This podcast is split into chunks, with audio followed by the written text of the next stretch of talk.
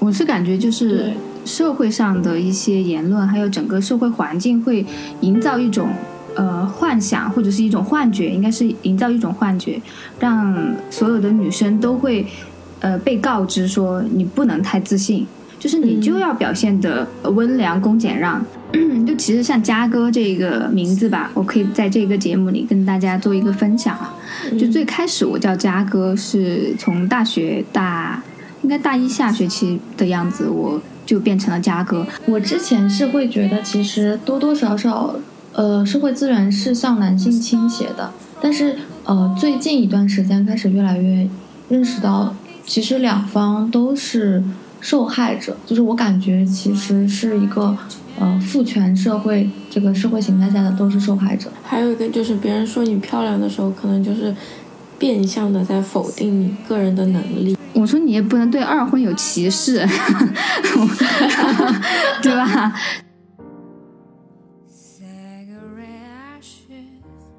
？Hello，大家好，我是嘉哥，欢迎大家再一次收听新的一期《各抒己见》。今天这个话题呢是围绕着女性议题而展开的，所以今天嘉哥邀请了两位女嘉宾，其中一位呢是大家特别熟悉的尹莹，另外一位是嘉哥的研究生同学小花菜。那么让他们跟大家打个招呼吧。Hello，Hello，大家好，我是尹莹。Hello，大家好，我是小花菜。嗯，好的，今天这个话题呢主要是。聊一聊，就是我们作为女性在现在这个社会里面，我们的一个生活感悟。在开始之前呢，啊，我们有做一些讨论，关于今天这个选题。我们以杨笠作为一个例子来引入，大多数的听众应该是知道杨笠这个脱口秀演员的。他之前去年的时候火，也是因为他的段子涉及到了女权主义，或者是一些嘲讽式的，就是对于男性的一些言论而爆火。嗯，当然我们三位都是特别喜欢杨笠这位嗯女演员的。但是呢，近期他遭遇了一件事情，就是本来英特尔是任命他为呃应该是代言人，类似于代言人这样的一个商业合作，但是。呃，因为由于杨笠以前的很多种种的段子，对于男性的攻击可能是过于的深刻啊，那么英特尔的官微下面就会有很多的男性在下面啊留言，然后 diss 杨笠不不应该成为一个合格的代言人，所以说杨笠的这样的一个代言人的身份也是终止了，就是没有再做英特尔的代言人了。所以我们就这个事情可以展开来聊一聊，就是我们今天的话题。小花菜，呃，杨笠这个事情，其实最近，呃，我和我的朋友其实也聊的也比较多了，就是可能大家随不时时不时现在还在看吐槽大会嘛，然后大会在播的时候，杨笠可能又有一些新的言论出来，包括最近很火的另一个说脱口秀的女演员吧，就是易立竞老师，她也是蛮火的，然后可能在点评。男性这个方面，就是也是爆出过一些金句，嗯，对，所以就是这个讨论度，我觉得最近确实是在我跟我的姐妹之间很高了。然后从我的观察来看的话，很多女孩子基本上对他的话还是很有共鸣的，对。就是，尤其是那句，就是虽然那么普通，但是却那么自信。对对啊，对对对，这这这句话好像在生活中，就是大家就是每天聊天的时候都会说到，然后在说到一些事情的时候，和尤其是一些点评一些男同事啊，或者是呃别的一些男性见到的这样子。嗯，对，我觉得多多少少还是戳中了很多人的一个。心理吧，就是他可能这句话非常恰当的，就是表达出了大家在当时的一个心情。嗯，对，就是说他其实更多的都是我们女性受到共鸣，就是我们会特别深同感受，因为基本上就是呃都有经历过或多或少他言语中提到的那些现象或者是那些场景，对吧？嗯，对对对，就是从我的角度来看的话。我有很多朋友，甚至是不光只用它来形容男性，就是形有时候形容一些女性也会用这样的话。我觉得女性在用这个语言的时候，她可能更多的就是针对一个具体的现象，没有针对性别之分，就是我是要 diss 男性这样子。嗯，但是比如说举报杨笠的那些人，那他可能就是作为一个男性的角度，他觉得受到了冒犯嘛，他可能就是很拘泥在这个性别的考虑上面。嗯但我觉得普遍来讲，就是女性会受到共鸣，是因为女生本来就很多方面上不是很自信，然后相比之下，男生的话，不不论不论是做什么事情啊，包括在职场里面，他们都特别敢尝试，就是看起来就特别莫名的自信，但是他又能成功。然后女生的话，可能就嗯会考虑很多。嗯，现实性的因素就导致他们可能在，呃，阐述自己的观点或者是在争取某些东西的时候，就没有男生那么勇敢。嗯，我我是感觉就是社会上的一些言论，还有整个社会环境会营造一种呃幻想或者是一种幻觉，应该是营造一种幻觉，让所有的女生都会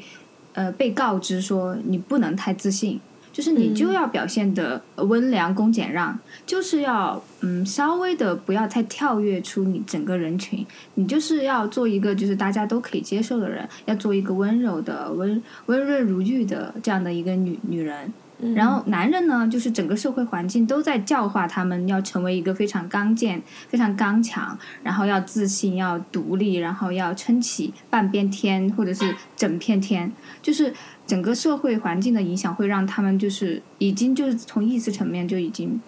就不具备平等性了，就是就各自有各自的分工，就是我的一种感觉啊。嗯。对，我是觉得就是很多其实是一种比较好的品质啊，比如说，尤其是因为我们现在都工作嘛，然后嗯职场上如果你是比较敢表达自己，然后如果遇到一些不公平的呃待遇或者是任务分配的时候，你就是去提出这个事情的话，大家就会说你比较刚嘛。嗯那刚的话，如果形容女孩子，多多少少它其实是带有贬义的，就是听在你的耳朵里面，你会有这样一种感觉。嗯，对，就其实像嘉哥这个名字吧，我可以在这个节目里跟大家做一个分享啊。就最开始我叫嘉哥，是从大学大应该大一下学期的样子，我就变成了嘉哥。那个时候哥呢是真正的哥们儿的哥，就不是这个现在的鸽子的哥。那个时候就是因为可能我的男性化的气质比较重一点，因为我喜欢剪短发，然后我也比较直，然后我不会说很温柔，我脾气也比较倔，然后性格也比较急，所以呃当时玩的比较好的呃其他的异性呢就会觉得哎，感觉像个哥们儿哈，所以说后来就是就像我们的梅小姐哈，她就叫、呃梅姐，但是我呢就叫嘉哥，就是其实也是会有这种。分化的感觉。后来吧，因为当时是还是在读本科嘛，整个性别意识啊还没有成型。说实话，那个时候才十八十九岁。但后来吧，我在大三，嗯，大三的时候我就意识到了，我觉得我为什么一定要叫嘉哥呢？就是我明明是一个女生，我为什么一定要呃哥不哥的呢？就是我、嗯我完全可以做我自己，就算我有一个非常强硬的性格，或者我比较嗯 man 一点哈，但是。我完全也可以以一个女性的状态呃呈现啊，就是我只是一个比较呃刚健一点的女孩子而已。所以后来我就把名字改成了鸽子的鸽，可能就是自己走出来的第一步吧。就是首先我要认清自己的性别和我自己所站的这个立场，就是我不能首先不认同自己的性别，所以我现在是非常认同我自己的这个性别哈。但你会有一点，就是就是当别人在叫你家哥的时候，就是那个哥哥的哥的时候，嗯、你自己心里面会有一点介意吗？嗯，我我现在不会介意，可能很多人他们会，呃，意识形态里面首先会觉得嘉哥的歌是哥们儿的歌，嗯，我觉得这也很正常，就是大家的固定思维嘛，就没有办法。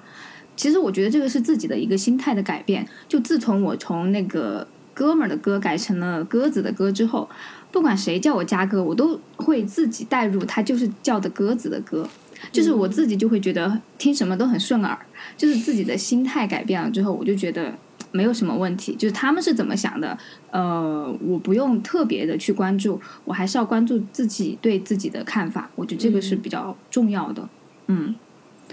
就像刚刚呃，就是小花菜有提到，就是说现在会要求，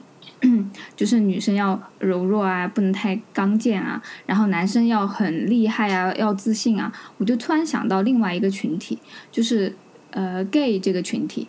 他们可能有大部分特别像林这个群体啊，他们就没有特别的呃壮，或者是特别的刚健，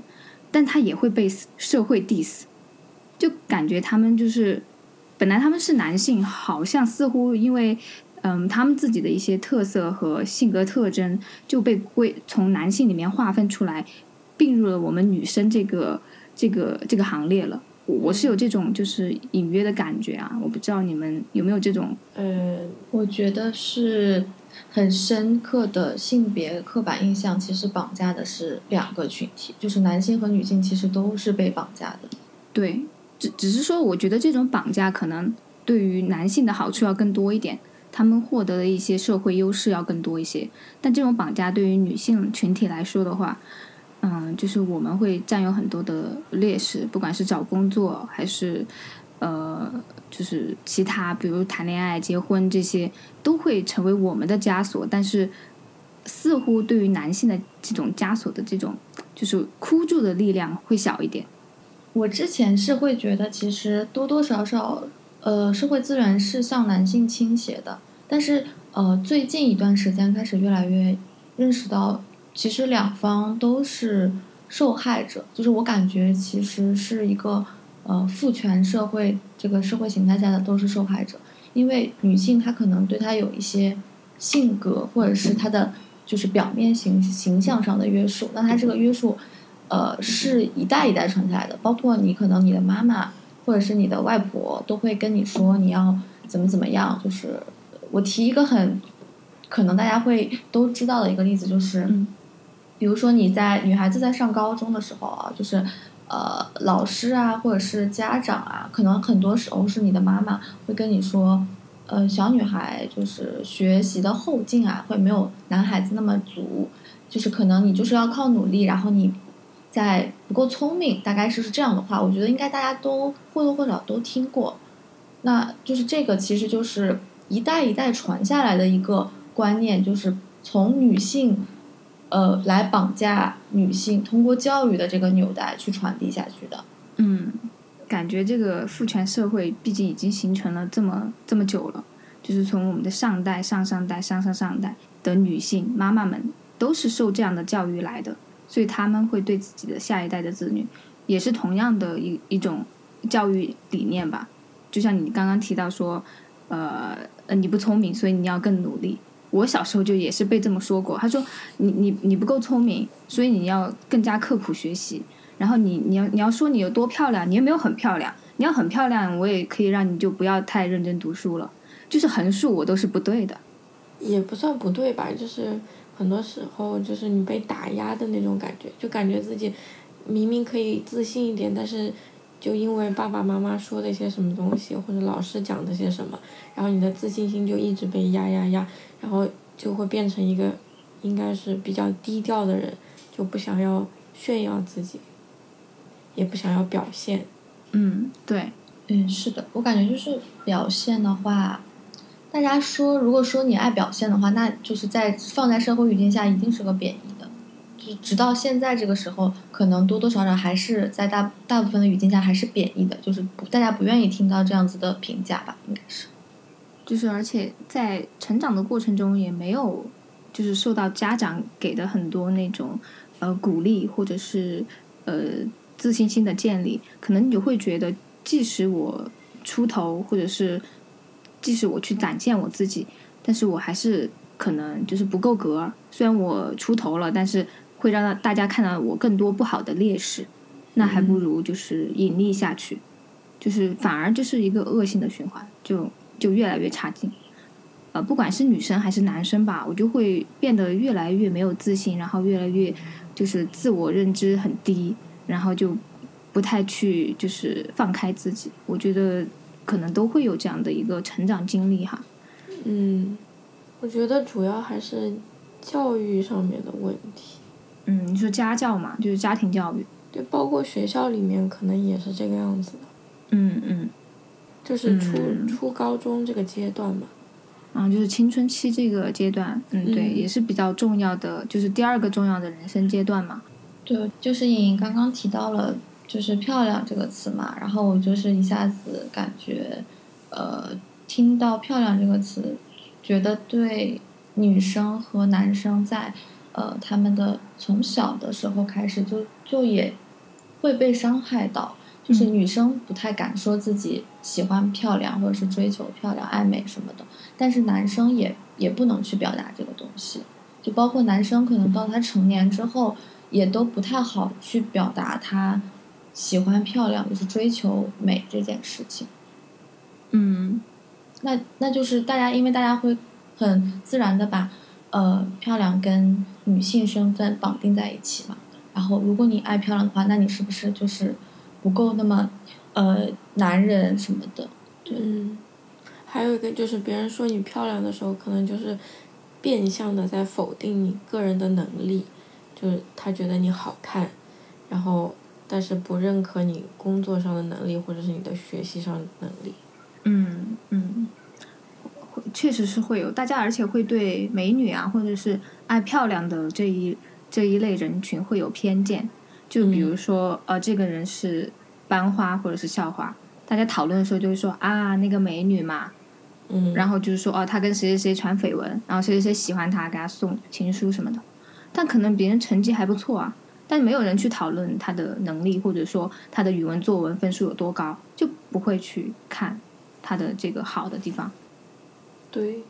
对，就是我现在有一些经历的例子，就是感触很深。如果因为我是刚到一个公司新公公司去工作，然后大概五个多月的时间嘛，嗯就是公司的同事如果是夸你就是年轻漂亮的话，那其实我我从我自己的角度来说，对我来说是一种质疑，就是我会觉得，呃，为什么你就是没有在夸我工作能力很强啊，或者什么的？我记得有一个男同事当时对我说是问我，呃，什么时候毕业，然后我就说我其实已经毕业好多年了，嗯嗯他就是很惊讶。那我听就是他，他可能想表达出来的意思是说，他觉得呃，就是你可能看起来比较年轻啊，或者怎么样子，你应该是高兴的一个状态。但是听在我耳朵里面，我可能呃，首先怀疑是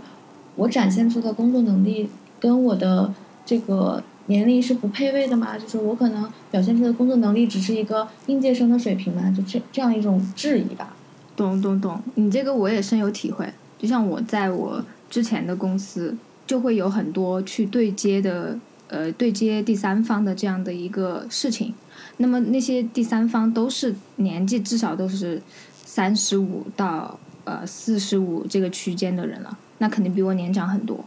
然后每一次对接，他们都会问我，就是说，哎，你你是呃才回国的吗？呃，或者是说，哎，你好年轻哦，然后或者说你多少岁啊？就是我真的是被这个问题问到已经，我觉得每一次问都都是在我灵灵魂上拷问，就是我每次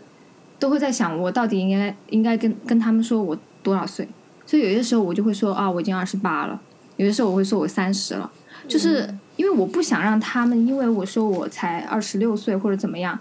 呃，以这个数字来评判我的能力或者评判我的一个判断能力。嗯其实感觉他的语气是在夸你，哇，你好年轻哦，就可以就已经这么厉害了。但其实我能读出来他的潜台词就是，哇，你好嫩哦，就是就是这个意思。就是不管是对对男生还是对女生吧，但是可能对女生的这个会刺激要。更深刻一点。我觉得真的是这样哦，因为我有做过对比，就是如果是跟我一样大的、比较年轻一点的男生，他要去跟别人沟通，可能这个人就会说：“哇，你这么年轻，哇，小伙子好厉害哦。嗯，就是就反正变相也让自己觉得我是不是没有那么好，然后可能想去尝试的一些东西我就不敢去做。”嗯，是这样子。包括我们有最近有新的老板来嘛，然后当我们知道她是女的女性的时候，就会对她有一种怀疑，就是你一个女性，你不属于这个行业里面的人，然后你刚跳过来就要来管我们这些人，然后你还要推翻我们以前做的东西，我就觉得你是不是没有了解，就是没有做更深入的了解以后，你就想要去做改革。就是他很想证明自己，但有的时候，就是包括我自己看其他女性想要做这个 manager 的位置，可能也会有同样的想法，就是她是不是可能比男性做起来会更吃力一点？你的想法是不是没有那么周全？嗯嗯，我觉得这个真的是我们不太自信，就是可能女生就是很少有那种情况，是一个很普通的女生，但是很自信，就是真的没有一个很普通女生，她就是很不自信，对对甚至一个很优秀的女生，她也不自信。就是我觉得这个呃，其实我我感自我感觉是性别意识已经就是萌芽了，已经觉醒，扎根了。对对对，就是已经很有这个呃判断力的时候。在很多情况下，还是会不自觉的做这种事情。嗯，对对，就是我们还是就是被一一根就是隐形的线在操控。虽然我们觉得我们有了自主的意识，但是有些时候我们在下意识做判断的时候，其实还是违纪了父系父系社会的那种理念。比如像以前在讨论公司，就是每个公司都有市场嘛，但其实当时。我觉得真的是潜意识，就是一说到哦市场缺人啊什么的，我说哦那赶快去找一个男生啊，找一个帅哥什么的男生之类的去跑市场，这就是我真的是下意识就会想的事情，我完全不会不会说考虑到女生要去跑市场这种这种工作，或者是就完全我脑袋里没有这个选项，嗯，就是真的是根深蒂固的一个概念。对，就是我感觉身边的朋友也是有很多。相对来说，还是作为女性比较能客观的看待那个吧，看待自己和身边的人吧。因为呃，社会的刻板印象没有给他添加更多，没有让他优化，呃，没有给他添加很多好的部分嘛，所以他相对认识还是比较客观的。嗯嗯，对，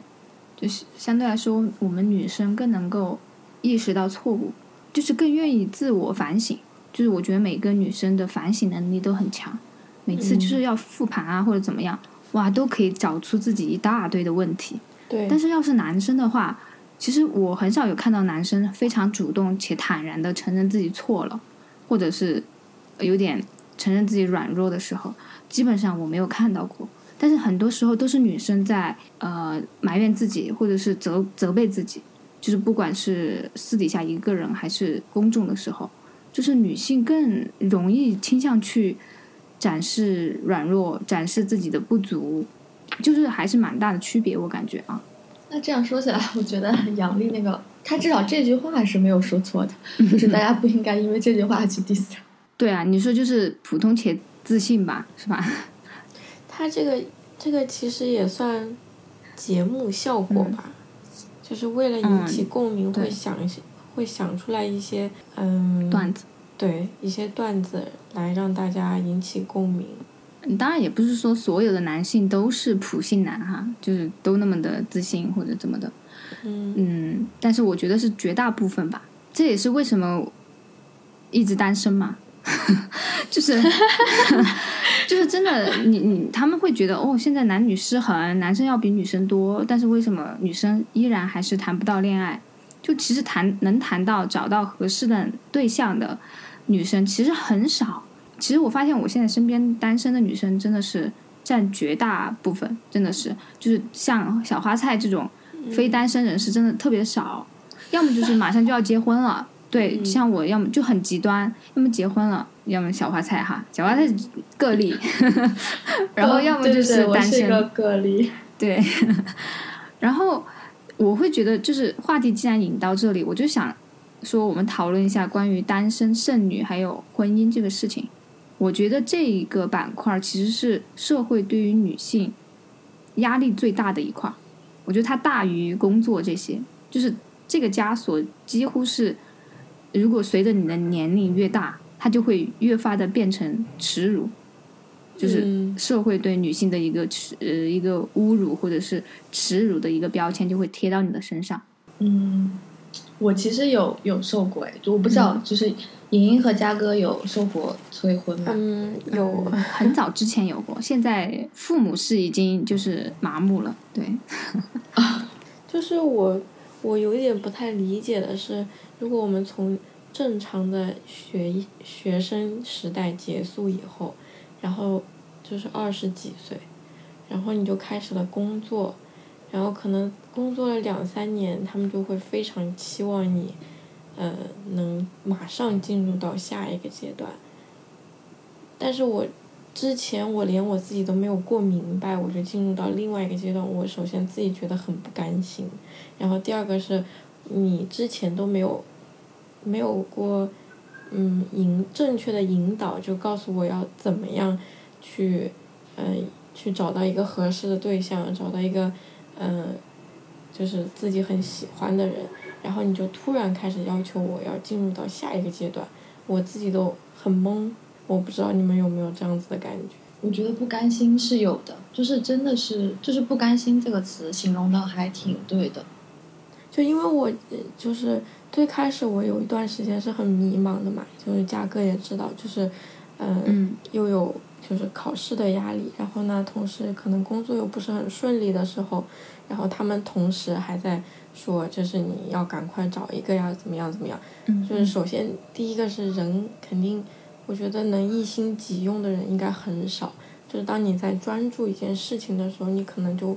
别的东西肯定是要跑掉一点的。然后呢，到我到下一个阶段，就是我嗯工作也顺利了，然后这个。这个考试也结束的时候，我就会在想，我要怎么样让我自己找到一个很喜欢的工作，然后在工作上有一个提升，那当然自己也可以赚到一些钱。我也不说要暴富，但是在这个阶段的时候，他们就会又重新来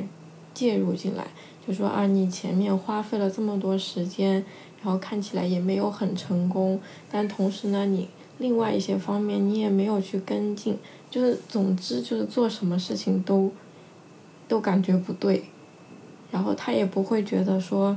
你找到了自己喜欢的工作，他会为你感到开心，就是就是每一个阶段都在被打压。嗯，对，我之前就就这个问题，我还跟我爸妈还讨论过，就是为什么你们要这么着急的跟我们去铺垫每一个人生阶段要做的事情，然后他们讲了，就是。我后来从他们的话里面，我有一点就是悟了哈，我就是觉得他们在我们这个年纪的时候，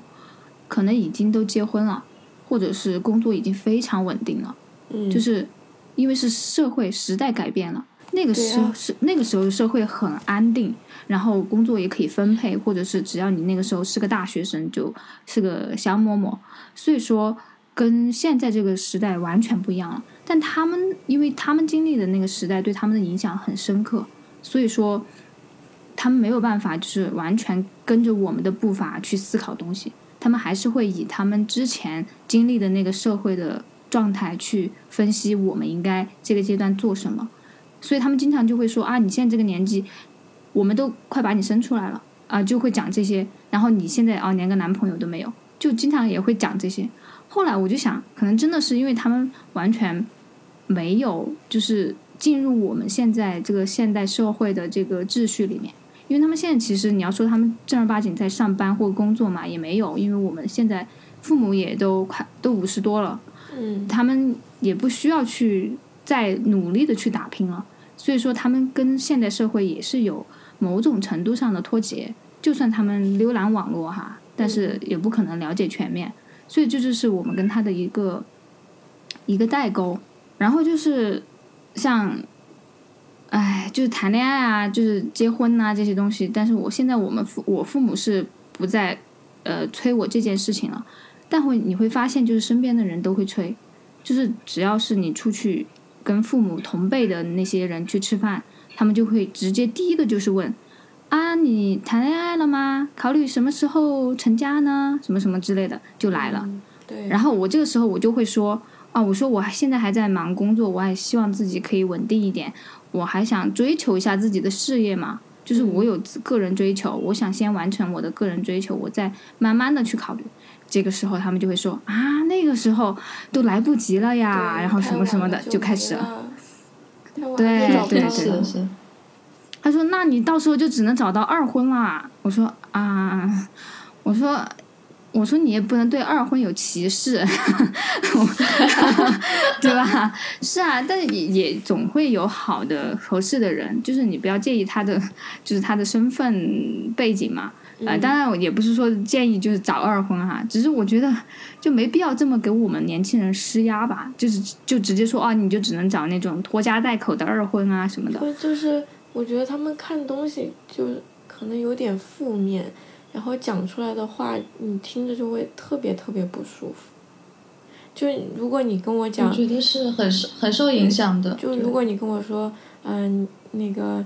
你现在工作已经稳定了，那你可以抽出时间来多去认识认识，对吧？年轻人要多一点社交活动，就是换一种说法，我自己我就会去努力。然后还有就是，他觉得我们没有努力，我也不知道是你为什么有这样子的想法。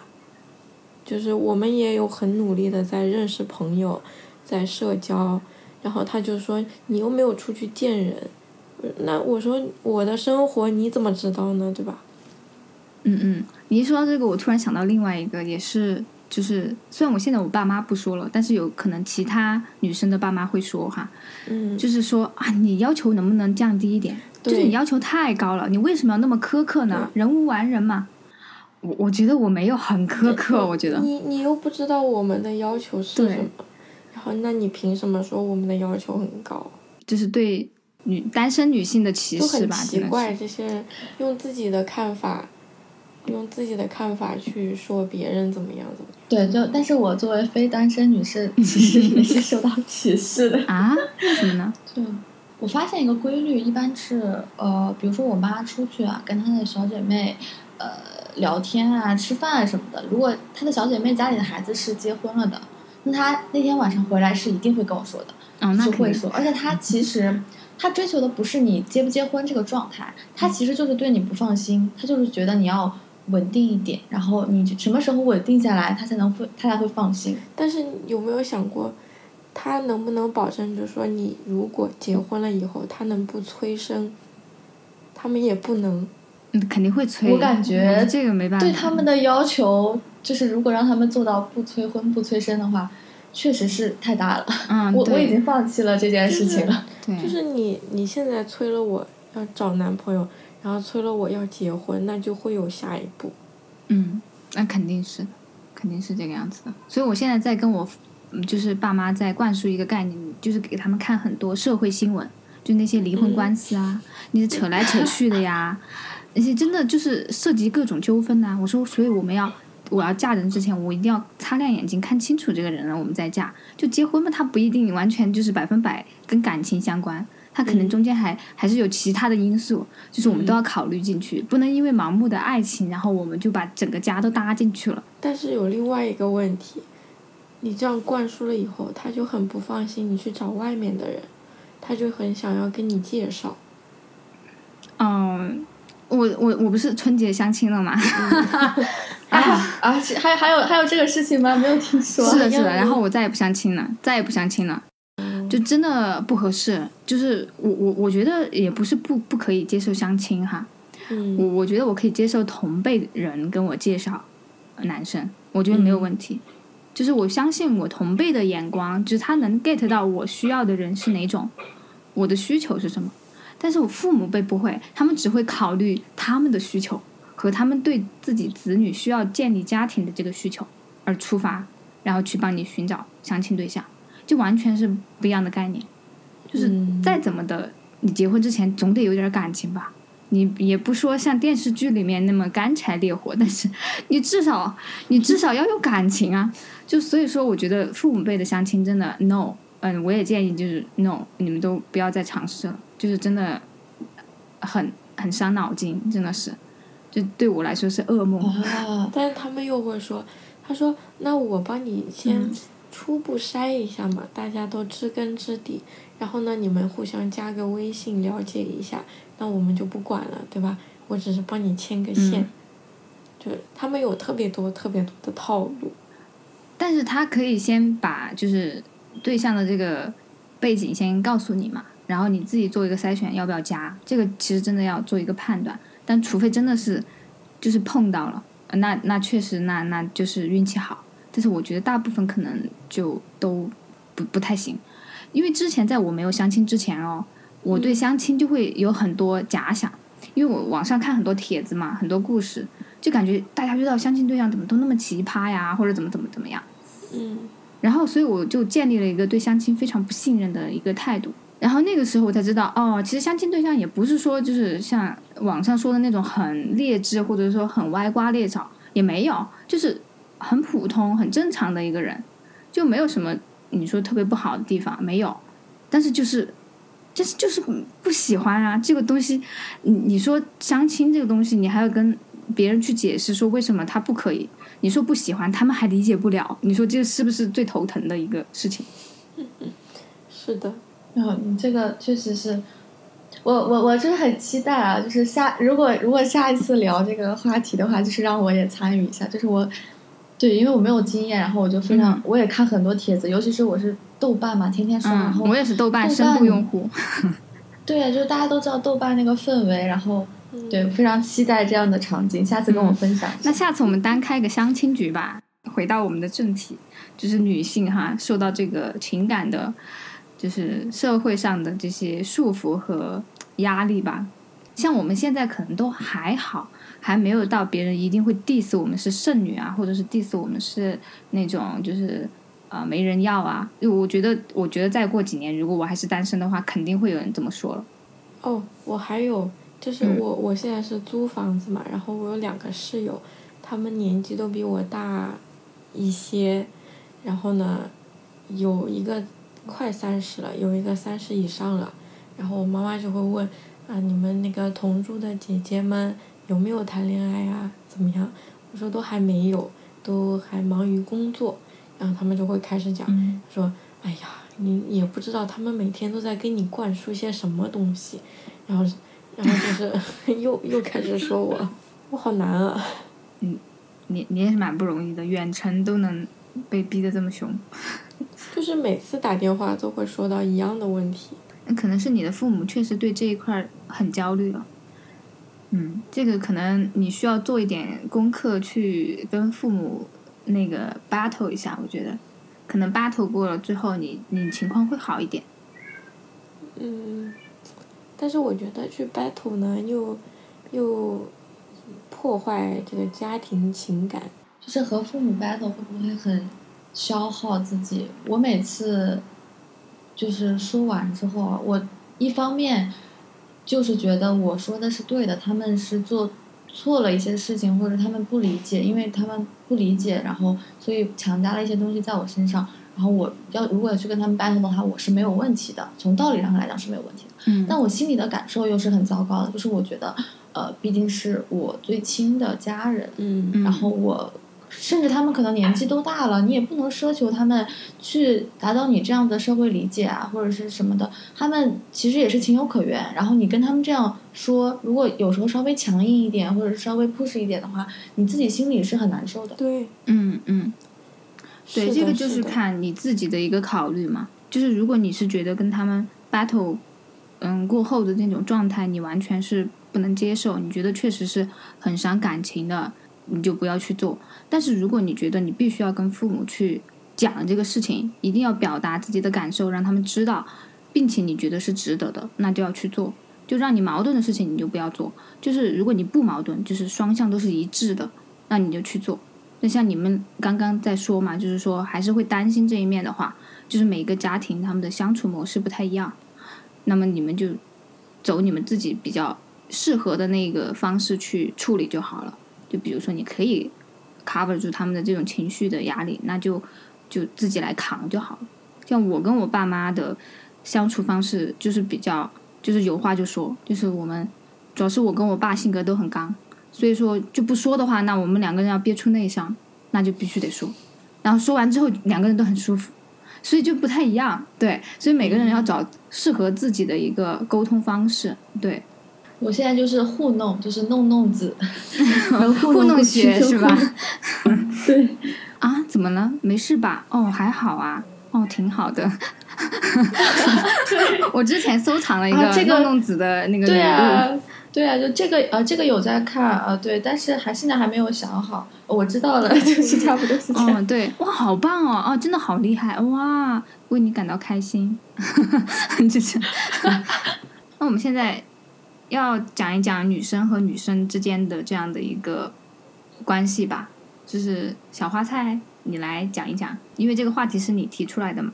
啊，对，就是一直一直挺想一直挺想聊这个事情的。嗯也是这段时间，最近一两年感触会比较深。我几年前，大概两年前吧，第一次听那个海马星球的播客的时候啊，就听过一期，他也是聊这个类似的问题。然后，呃，也是从那一期播客开始，我开始对性别还有女性友谊这件事情开始理解。我我等于说，其实大家在上学的时候，交到的朋友相对还是比较简单，然后也因为你的生活也比较简单，不太涉及需要去理解啊，或者是支持这些事情。但是工作之后，可能压力就会很大了，你自己独自生活什么的，就是这个时候，我觉得会更需要支持一些。我自己是会觉得，我跟女性的朋友在交流的过程中，能够收获更多的感同身受，然后包括他们给我的一些理解和支持的方向，也是我比较能接受，并且有有有提出一些真正有用的建议去做事情的这样子的，嗯，就是可能就是从理解和感受这个角度来说，嗯嗯嗯，就有些时候，嗯、女性朋友的这个支持和力量是非常强大的。就是我们什么事情都可以聊，不管是谈恋爱，还是找工作，还是人生的规划，就是都可以谈。然后有些时候跟他们在呃聊天的时候，就会给到很多灵感，然后也会就是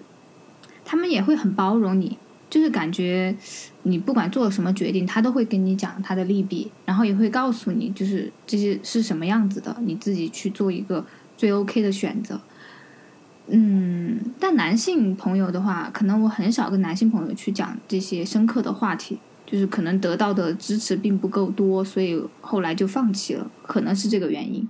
对，我就想又 Q 回杨笠了，因为杨笠嗯之前有一句话我也是觉得很对啊，就说的很对。他说，呃，是是想是说一个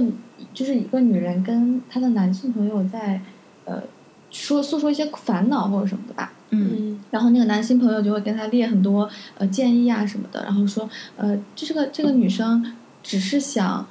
从我这里得到就是聊呃倾倾诉嘛，她一直想着从我这里学到什么。嗯嗯嗯，然后我最近生活中真的有一个很恰当的例子来形容这件事情。我有一个朋友，他家里因为他有孩子嘛，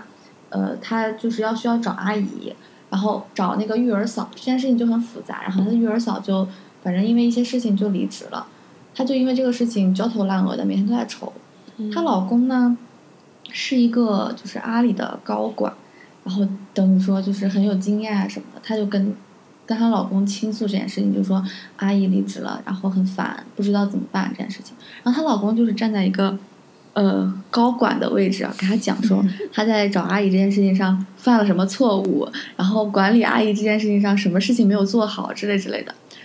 然后，但是她在我们那个姐妹群里吐槽的时候，就是大家就会说啊，阿姨怎么这个样子啊，没有契约精神啊什么的。现在这个市场就是很乱啊，就是首先是接纳了她这种情绪，嗯觉得她这种烦心是有理由的，然后我也能理解你，我也知道你为什么这样子，我觉得你没有任何问题。先安慰她，然后再给她说有没有什么办法可以解决这件事情。但是在她老公角度来说，就是说，哦、你出现了哪些问题、啊？你下次应该怎么怎么做？就是完全没有顾及到情绪这个部分。嗯，我觉得这个事情还蛮典型的，在这个方面。可能是男女看事情角度不一样。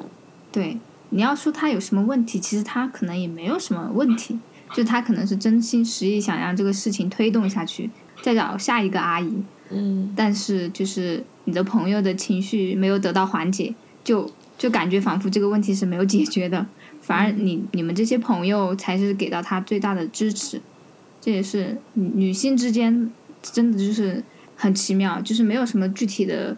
呃利益，也没有什么具体的什么东西，但是就可以让一群女生感情可以这么的紧密，但我觉得有的时候就是有些事情，女生说跟你吐槽的时候，她并不是说她做不到这件事情，就包括你说要是换一个阿姨，这个我觉得那个妈妈肯定可以自己搞定，但是她就是想抒发自己的情绪而已。嗯，对，然后我知道这件事情之后，我其实有在反思嘛，我在想说，那如果我们这么 care 自己的情绪的话，会不会这些情绪就是会影响到我们去，呃，比如说解决问题，或者是就是去推进事情？嗯，情绪的发泄啊，一些表现都是很正常的。你反而你不去表现，呃，会造成更严重的后果嘛？嗯，除非你这个情绪说是就是一直持续很久很久，就是一个月、两个月、三个月，那就会影响你的决断力和你呃把事情推动下去的这个进度嘛。但正常情况下，你一两天、一一两周有这样的情绪很正常，就是人不能压抑自己的情感，也不能压抑自己的一些发泄的欲望嘛。所以说，女生主要就是通过吐槽和自己的朋友们聊天，然后。要么就是出去娱乐、旅游、唱歌、逛街来发泄。那男生发泄的话，就更多了嘛。男男生发泄，男生好像就比较喝酒。对，男生喝酒。我就说，男生找其他漂亮妹妹聊天，也是发泄的一种方式。真的，这个是我呃以前有做很多案例，然后呃一些案例的这些来访者有。聊到过自己老公的一些问题啊什么的，就是他们最不能接受，就是在，特别是有一些就是呃怀孕的，就是孕妈妈，他们因为没有夫妻生活了嘛，然后而且孕妈妈身体也很不舒服，那么老公这边也会有压力，然后他又要工作，然后老婆又不能给到他很多情感上的支持，因为老婆要把自己的身体调理好的已经很不容易了。那么他们就很很想发泄，很想用其他的方式去让自己的情绪得到一个释放。那他们就会去网络上找一些妹妹聊天。其实他也不是出轨，也不是什么，就是纯发泄。嗯，就是我会发现，真的很多男生都会干这种事情。你要说他完全错误呢，那其实是忠于家庭，他也爱自己的老婆，但他就是确实没有别的渠道了。我生活中是很少见到男生做发泄这件事情。就反正我身边接触到的没没有没有看到，他们就感觉呃有情绪，但是也不会去发泄，更更加不会去把它作为一个吐槽或者是什么跟一般都不会讲出来，也可能会自己憋着，因为一般吐槽肯定是自己遇到不好的事情了，或者是自己没处理好的事情啊，或者是我遇到不好的人啦，就会吐槽嘛。那男生就是回到我们最开头的那些话题里面的一个，就是他们不愿意承认错误嘛，那肯定也不愿意去当着外人的面去吐槽自己的一些不好的事情，所以一般很少能听到男生讲这儿讲那儿的。对于女生来说的话，就是负面的、正面的，我们都会说，所以我们展现的还蛮立体的，然后就更更多有更多的漏洞嘛，所以就会被大家说呀，被大家评判啊这种。对我，我现在是真的发现，好像就是好的坏的，你都会跟就是最好的朋友去说，就是而且你不不在乎他的，呃，就是不在乎你在他心里的印象是什么，就是你就觉得很放心、很安心这件事情。那我觉得可能女性在给女性的支持上，就是一个百分之百的一个保障，就是我不在乎你，你不需要担心你说了这些之后，你会不会变成在我心里变成一个什么样的人。但是你就是可以朝我吐槽，可以朝我发泄，这样子。嗯，对，真的是无限包容。特别像就是我觉得每一个女生都遇到过的呃事件，就是好朋友失恋了，那肯定是集中火力骂死那个渣男啊！不管他渣不渣，那肯定他就是渣男，对吧？所以这种这种有些时候就是很难去跟男生去讲女生之间的友谊，就男生很难理解哦，你们吃饭，呃，要一起吃。上厕所要一起去上，做个按摩，做个 SPA 要一起，甚至有些女生就是要洗一一起去洗澡，一起去泡澡，或者是要住一起。就男生好难理解啊，就是女生的这种友谊。哎，真的是百分之百包容的，就好像就是比如说之前那个，不管是 Me Too 啊还是什么的，我感觉就是女性真的是现在。很很常见的一个事情就是女性就是会为女性去发声，而且就是很感动嘛。他们会说，我比如说我经历过的一些糟糕的事情，我就不希望你再去经历。那我觉得这种无私好像也是只有女性可以提供给女性的。会不会是因为女性比较感性一点，就是共情的能力会比男生更更好一些？嗯，也也也其实也是像最开始我们聊到的，就是我们作为一个女性，生活在这个时代下哈，我们生活这么多年，就是或多或少我们都经历过一些就是不太好的事情，然后，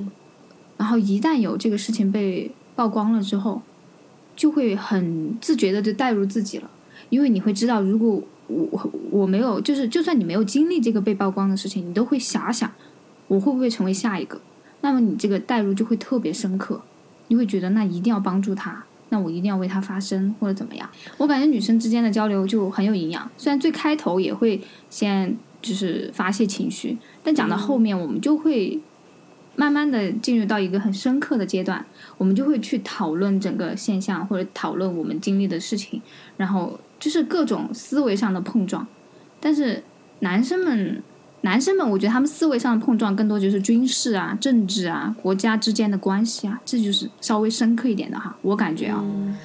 大家之后我们可以请一下男生进入我们的聊天室来一起讨论一下，因为我们现在这个角度也就是站在女性这个角度在讨论这个事情，稍微还是有一点点就是个人化了。那么下一次我们再请个男生进来。比较稍微就是公正一点哈，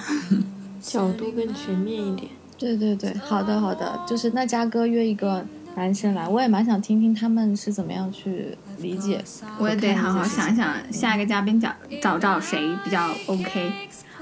那行，我们这一期的内容呢就先到这里，拜拜。喜欢节目的朋友们可以到我们的公众号网易云音乐小宇宙。QQ 音乐、蜻蜓 FM、喜马拉雅、Apple Podcast，持续关注我们的最新动态哦。